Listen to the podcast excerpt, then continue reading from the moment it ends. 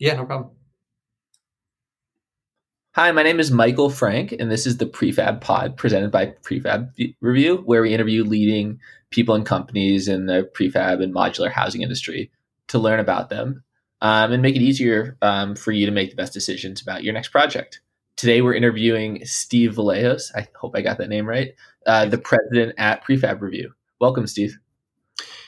Hi.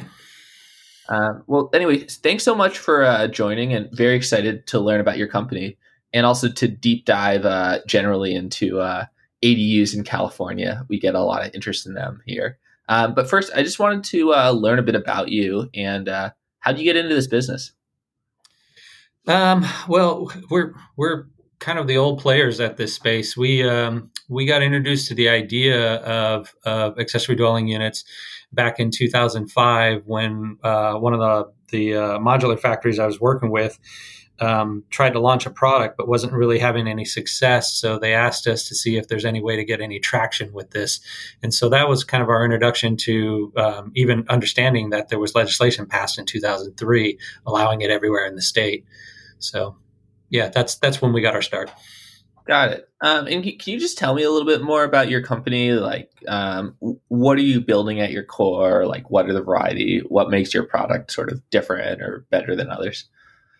So um, we're I, I, wear two hats. Um, you know, I, am I'm, I'm a general contractor, and my my company Valley Home Development is where we really really got our start in this, and um, and then um, I'm running Prefab ADU, which is essentially our our panel uh, our panel production uh, factory do, doing ADU design so and, and builds. Um, but you know we we've tried we've tried every mechanism and and and and technique out there from conventional building through every type of prefab option, and um, and, and we originally did a lot of. Uh, of little modular and manufactured homes when when we got started in the space working in rural and suburban areas but as we started to get a lot more requests in urban areas, we found that it was getting harder and harder to either roll set or crane set units in um, because there's no side access and lots of power lines overhead as, as we right. get into urban areas.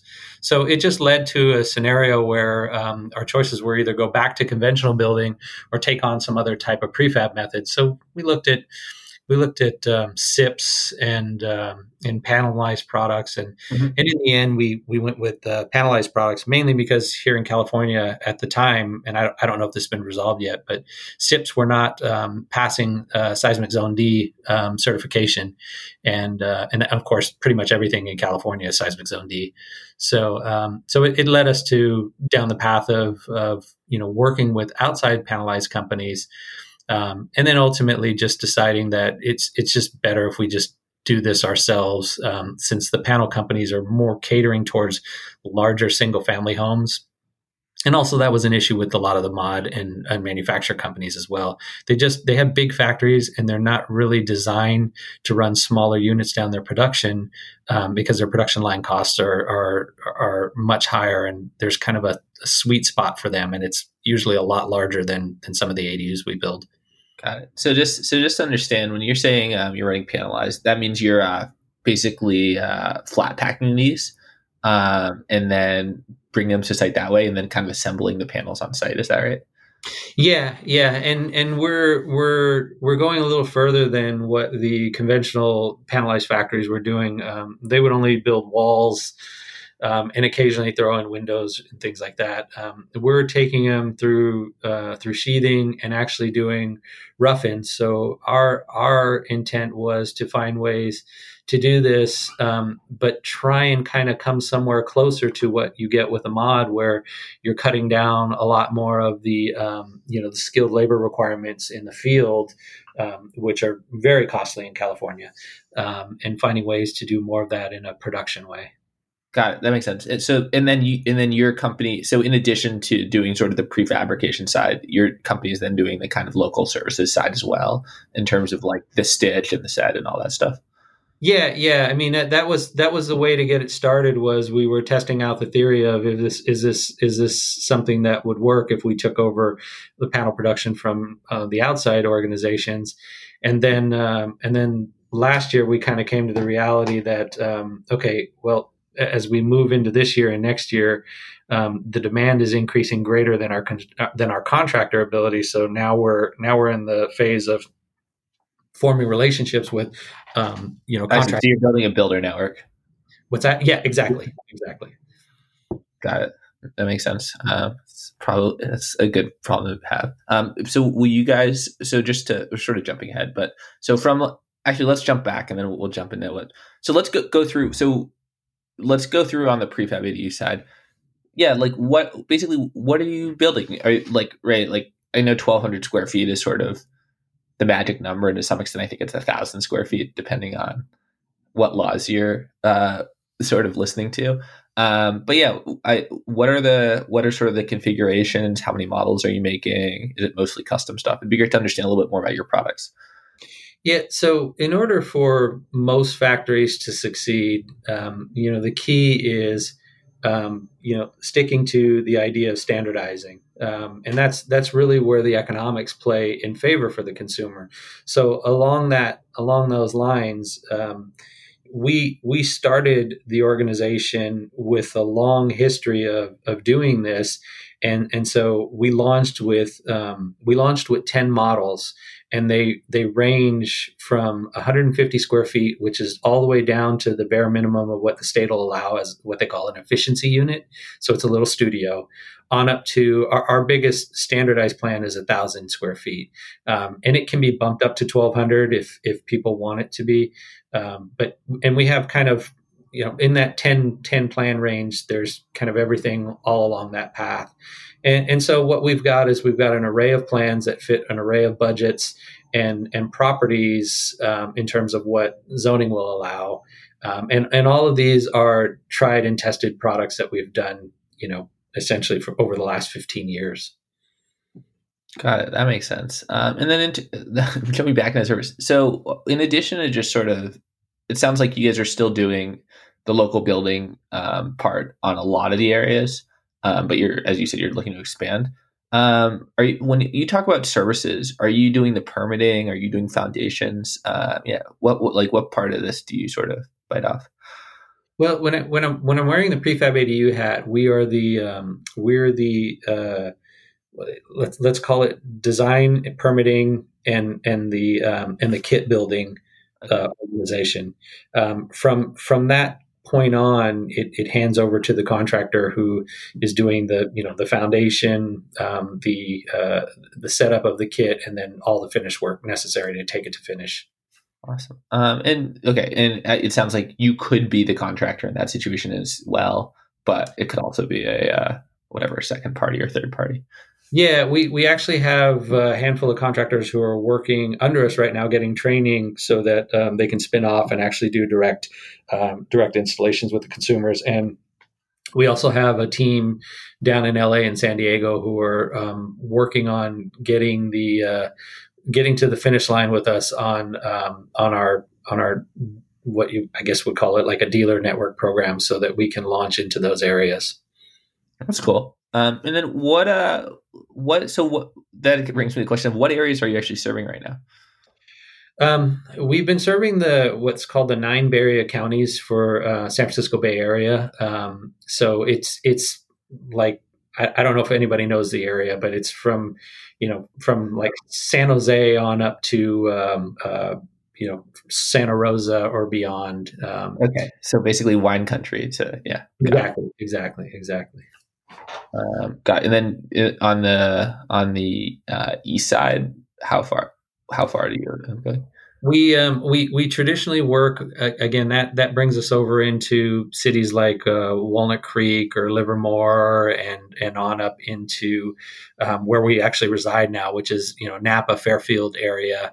Um, the truth is that's where our general business is. We've worked up into sacramento and up into the, the you know the the the mountain ranges um, of the sierra. We've we've gone down into santa cruz and monterey and and and morgan hill. And so we it, we're we're we're we're stretching out further and further um, demand has been great in all those areas and beyond but we're you know as a contractor we've got somewhat of limitations in terms of how far we go with the you know with just being able to spread our manpower around That makes sense. And then in terms of uh, what what what is the average uh, like price point um, that you guys are dealing at on these different sizes?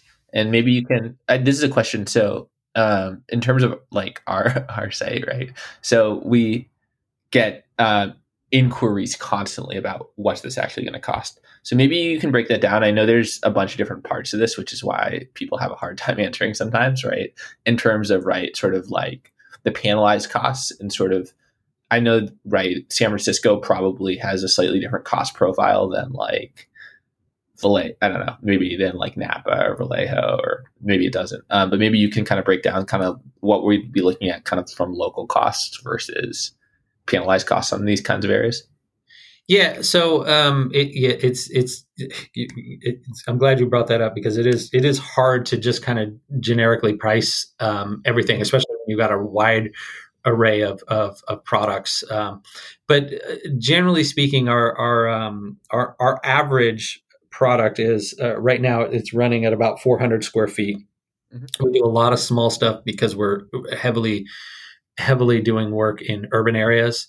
Um, so on an on an average um, 400 square foot um, build, I think our um, hang on a second here let me pull out my pricing thing so I can not misquote it myself here.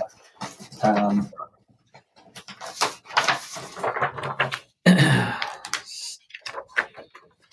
sorry about that.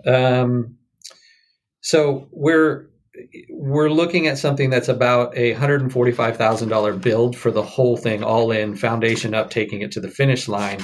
But when we actually look at um, the uh, the the panel kit. The panel kit is is about thirty four thousand of that. So we represent um, as as the the kit manufacturer, we represent about twenty to twenty five percent of the overall build cost on average, um, and then the rest is tied to foundation and the full deliverable with all the finishes and everything. So, you, so you're saying that that would be like two hundred fifty dollars a square foot, sort of all in. Um, did I get that right? Four hundred over a hundred thousand. Um, no, no, it's it's um, at uh, what did I say? One forty five. We're, oh, we're I'm sorry. I yeah, okay. in, in, the Bay Area. Like plus. Yeah, in the Bay Area, we're averaging about three. I think it's about 365 right now, just kind of across the board. But as we get into the larger units, the costs go down. There's a there's a weird metric that plays in on the ADUs a little bit differently than um, than what people would expect. As we as we go down in size, the cost per square foot goes up because essentially what you're doing is you still have a bathroom. We, we, see that everywhere, right? Okay, yeah. you, you have uh, right kitchens and stuff are expensive. Yeah, but but you know what's funny is I get the question about cost per square foot a lot, but that's not where we really talk about economics when we're when we're working with our with the homeowners. What we're really focusing on is what does this really cost you? It's it's like it's like when you go look at a car and you say, "Oh, I want that new Ford truck," and you're like, "Wow, that's a seventy thousand dollar truck," but then the dealer tells you, "Yeah, but that translates to about you know five six hundred dollars a month," and and then that's really where the economics play in helping them understand how it fits for them. And what's important for our customers, and this is really a crucial thing, is that we weigh what the average cost would be once it's mortgaged into your into your property versus what the market rate rent would be. So, for instance, that same product in in San Jose, let's say, which is one of our you know busy areas down there, um, that product would rent for about eighteen, almost nineteen hundred dollars a month but mortgaged um, rolled into your first mortgage it's only about $690 a month in terms of added to your mortgage. So there's about a 63% um, you know return monthly on the on your investment. And so that's where we spend a lot of our time educating the consumer about you know how this works for them as opposed to just constantly talking about cost per square foot which really doesn't measure anything other than just giving you something that frightens you um, without understanding you know the value of what you're doing that makes a ton of sense. Um, so I, I, do want to ask another cost question, but uh, I agree with you completely that there's certainly a lot of from kind of a uh, adding value, um, driving cash flow in, in, the home. There's a lot of opportunities with ADUs. Um, in terms of, so let's just jump back to cost for one second. If we think about the bigger side, just because right, we sort of started with a smaller example. Let's let's take your thousand um, square foot ADU, um, and let's say sounds like you guys do stuff in like Oakland or Berkeley or um, San Francisco, like an expensive area, right? Um, what what what are we looking at for the cost of like a thousand square foot, assuming we have a place we can put it?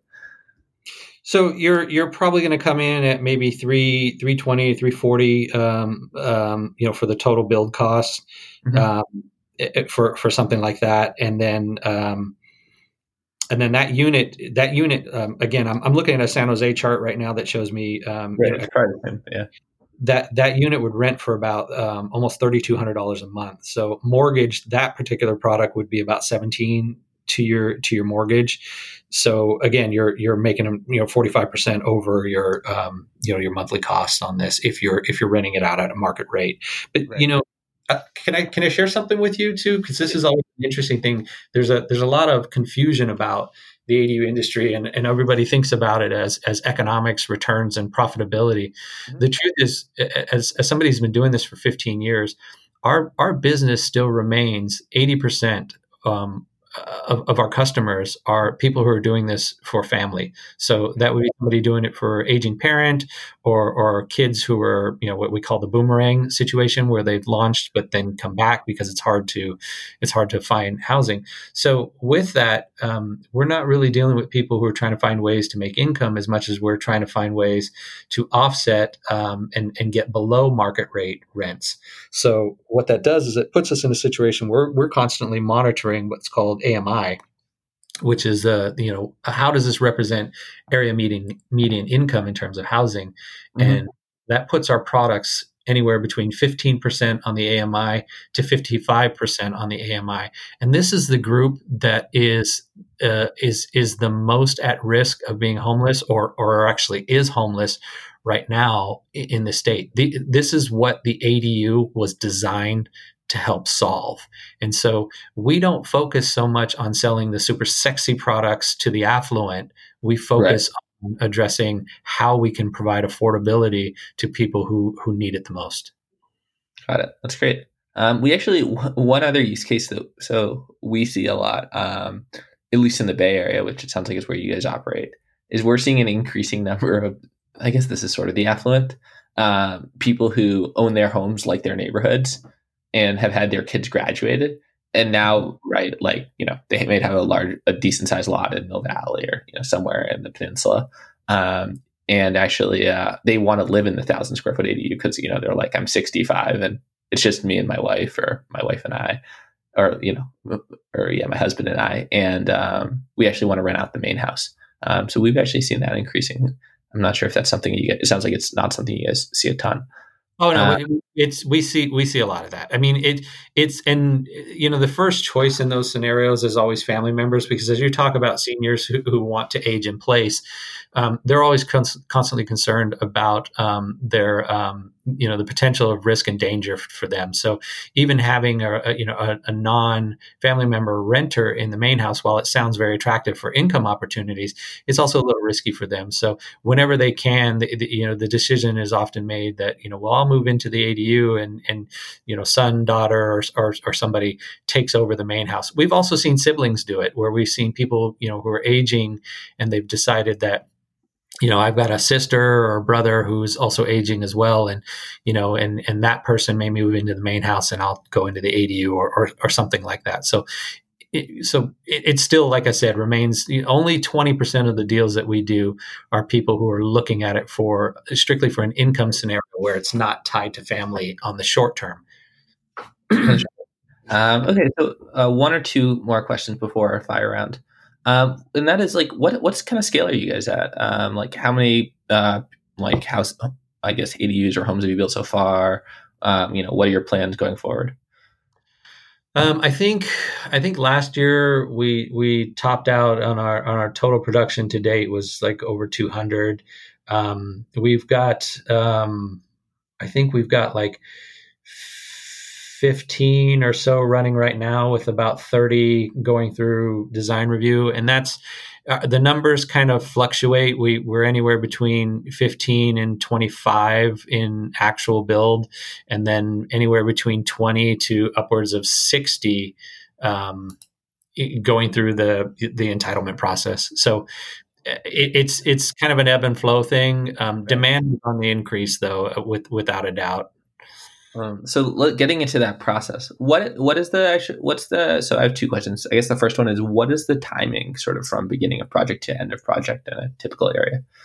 And I understand this may vary depending a little bit on the kind of permitting process of the county or city or whatever it's it's gotten it's gotten a lot more uniform um, kind of across the whole Bay Area. We we had huge fluctuations on the designing and permitting process. Um, so I, I, in the early days we used to quote that as it can be anywhere between two months to six months. You know, getting entitlement. Um, but um, on average now, um, especially with new state laws that we've been pushing, um, you know, there's a there's a 60 day requirement to right to issue permits now. So what we what we've been seeing is um, while a lot of players. Um, and when I say players, I mean cities and counties um, do their do their best to make that a reality there's just still situations where ebb and flow pushes it beyond that. Um, so it's still on average, it can be between two to worst case scenario, four months on from the time they say they want to go forward and do a plan and submit it to getting permit generally speaking, the build process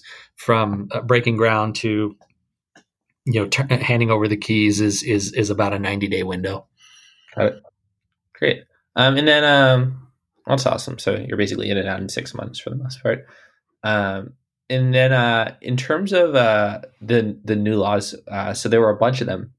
we're still trying to get our head around all these um, that were passed. I guess late late last fall, but I think most of them went into effect around January.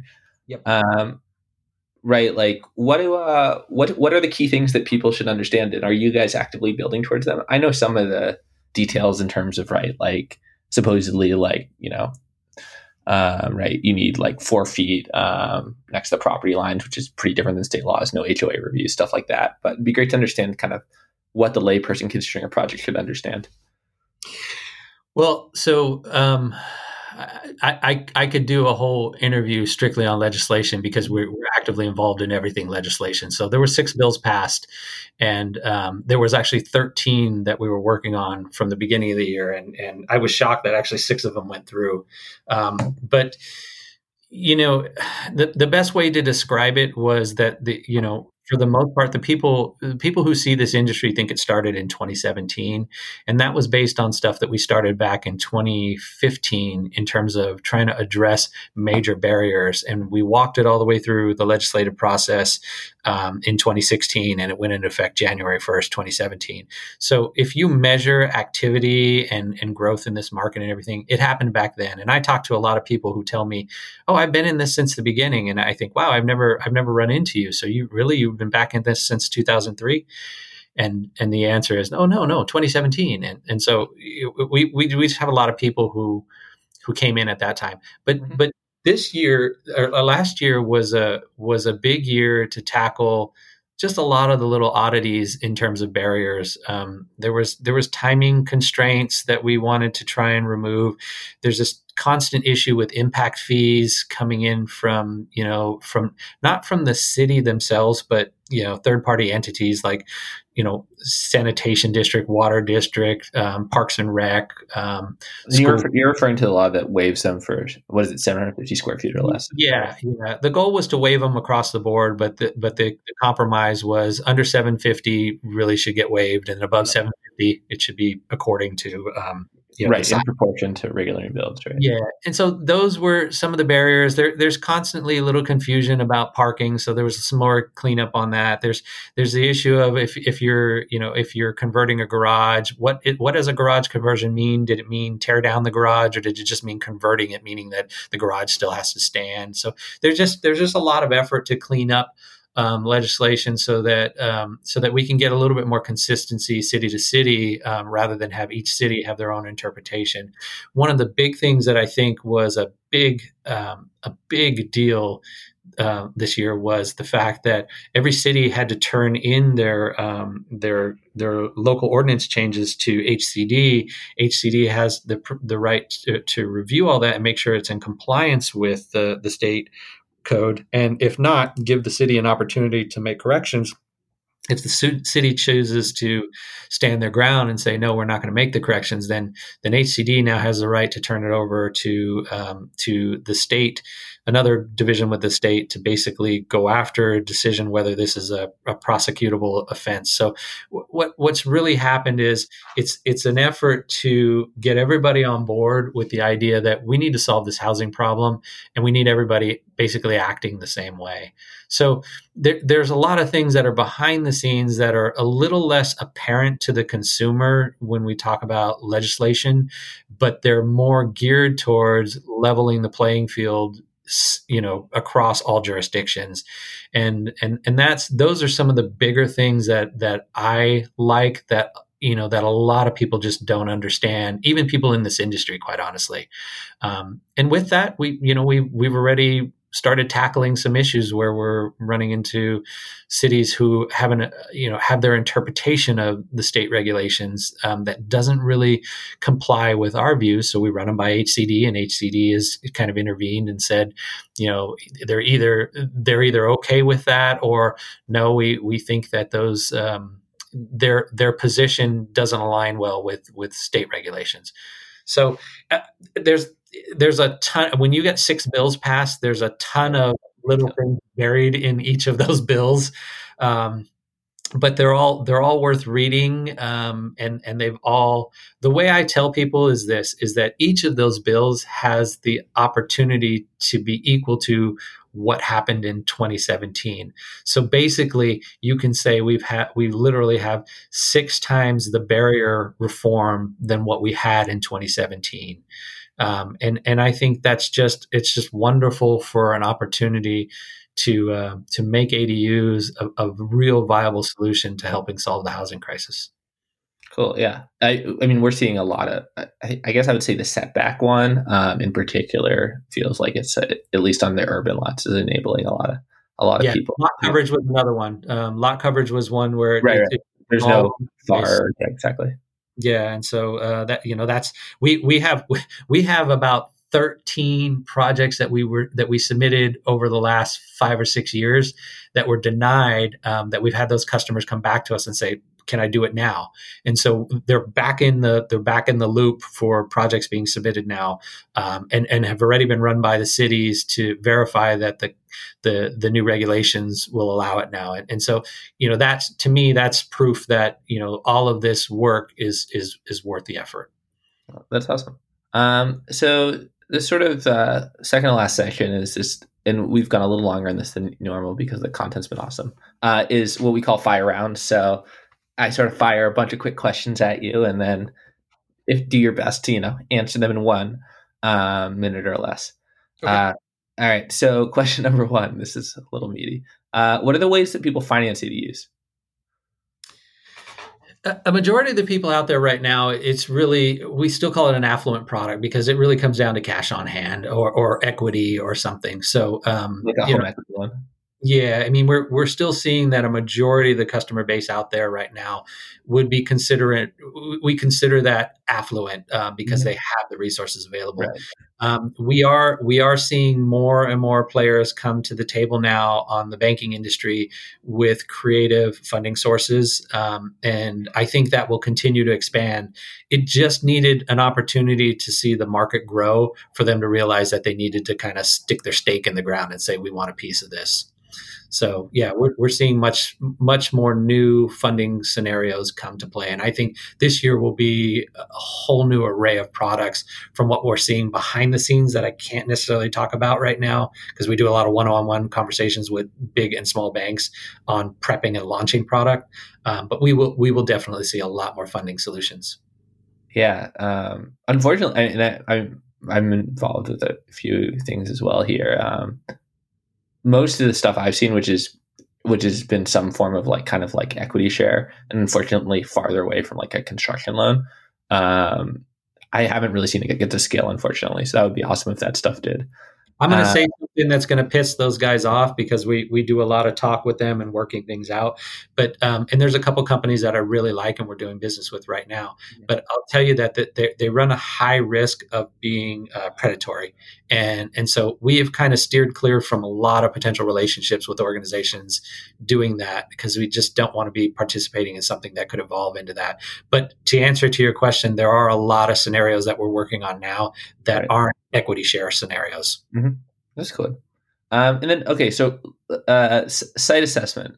Um, so, what are the things you, you look at um, to try to understand the feasibility, right? And if I'm on an extremely sloped lot in, say, Mill Valley and Marin or, you know, Berkeley or Oakland, um, can that work with you guys? Or, yeah, well, how do you evaluate that?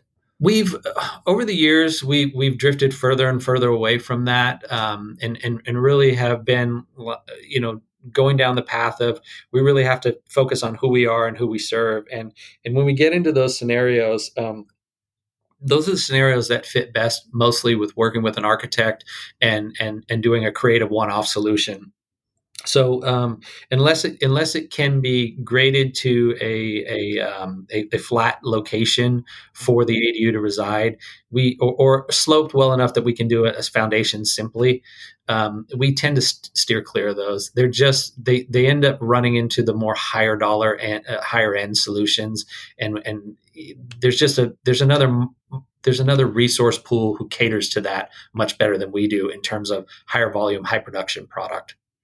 Got it. Um, uh, one of the things that we get a lot of interest in, um, and I think is actually mandatory on single family homes, is sort of solar and zero net energy solutions. Do you do many of these um, zero net energy? And by these, I mean ADUs. We um, I, I we played on this on on both sides. I do I do big modular homes, and right now I'm doing a four thousand plus square foot home on top of a mountain in in New Almaden that is completely off the grid. So, um, yeah, I mean, to us, it's never been a scary topic. Um, now it's just a code requirement under Title 24. So, um, it is. It's it's it's just another it's just another component component of the process um, for efficiency, um, energy efficiency that um, that you know people are new to have to adapt to, but it's it's not anything you know new or scary to us. And is that true for ADUs or only for uh, single family homes. It's true for ADUs, but there's a question of interpretation, and ADUs are are really technically by by how it's been interpreted by the Energy Code considered to be um, single fa- new single family homes under the the guidelines if they are detached units, new construction. Attached new attached units, new construction still fall under that that perception of being an addition.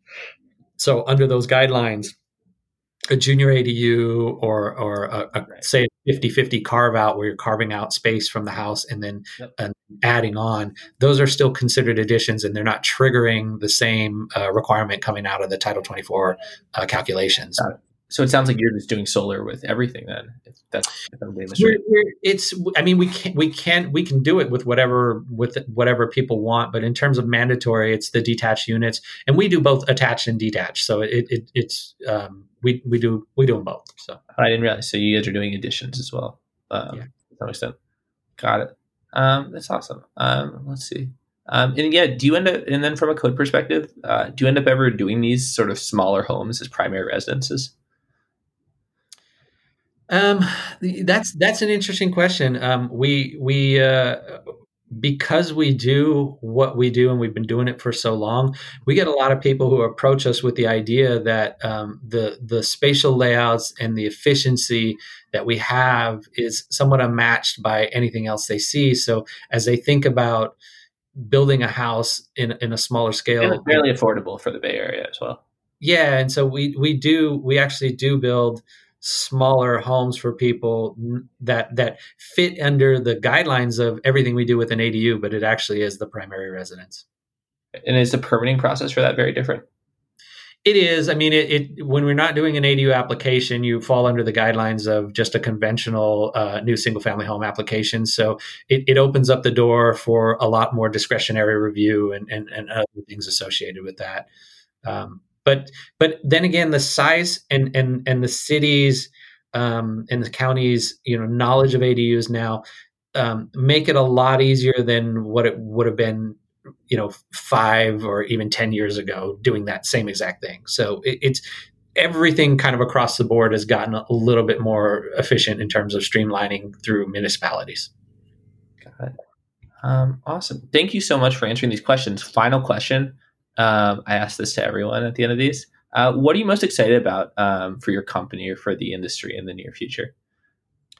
Um, I, I, touched lightly on it. Um, we're, we're, we're not focused on, um, you know, at this point, catering to the affluent and their and their desires for super opulent, sexy products. Um, we are focusing on how do we help solve the housing problem, and and so the more production we're doing and the more interaction we're having with cities um, are allowing us to have a greater reach into that area. So it feels good to be doing something that is desperately needed. And the idea of maybe someday evolving into being the answer to the housing crisis is something that we're striving for. So that's what kind of keeps me plugging away with everything that we're doing legislative wise and Casita Coalition and on and on and on and on. Um, but every day we get to see how that impacts people, and that and that feels really really good. Um, and so that's that's what that's what we enjoy the most. Great. That's definitely laudable and definitely something uh, we are very supportive of. Um, thanks again, Steve. Uh, for more information about Prefab ADU, uh, prefabadu.com, I guess, is probably the best place to go. Um, and uh, yeah, to read about all sorts of companies um, in the space, you know, you can always visit us at prefabreview.com. Um, thanks again, Steve. We really appreciate the time. Absolutely. I, th- thank you for the opportunity to uh, to answer questions. Thanks again.